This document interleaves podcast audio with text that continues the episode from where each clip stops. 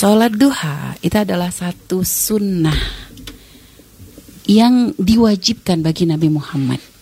Sunnah bagi kita, tapi ternyata itu menjadi salah satu sholat yang diwajibkan bagi Nabi Muhammad.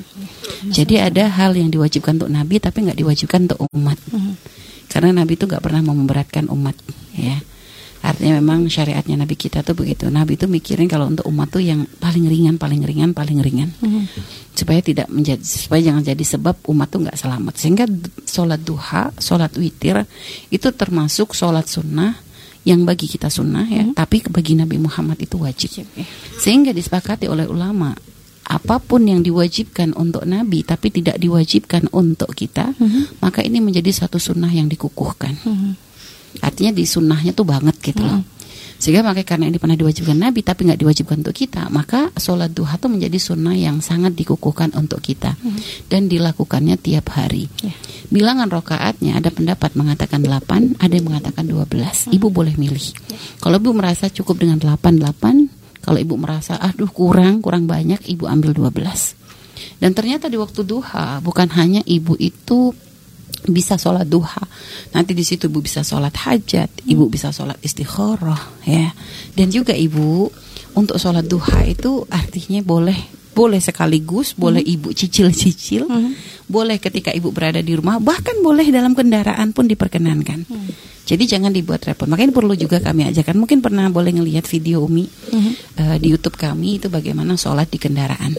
Nah itu termasuk sholat duha. Misalnya nih bagi teman-teman yang mungkin punya aktivitas kerja, uh-huh. yang kadang mungkin harus berangkat jam 7 sehingga kadang uh, di rumah itu belum sempat untuk sholat karena harus nyiapin suami, uh-huh. anak, diri uh-huh. juga ya.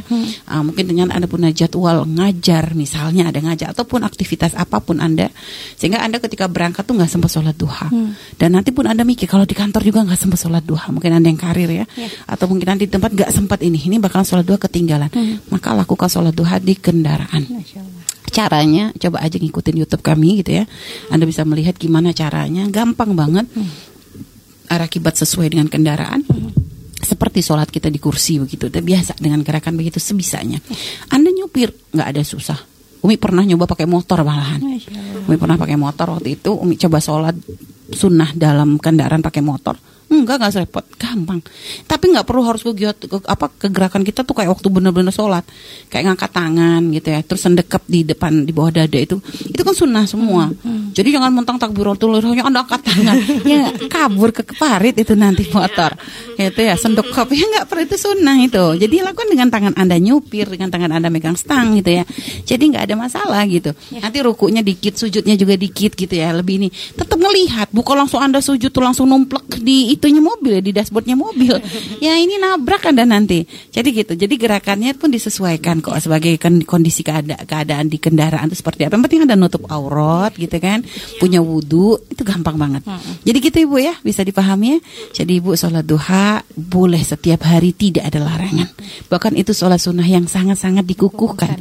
Artinya jangan sampai ditinggalkan. Fadilahnya gede pahalanya gede. Jadi ibu dengan kesendirian ibu insya Allah dengan memperbanyak sholat doa ibu nggak ngerasa sendiri. Ibu akan merasakan ketenangan dan jadi sebab keberkahan untuk ibu dan keluarga. Insya Allah Allah alam bisawab.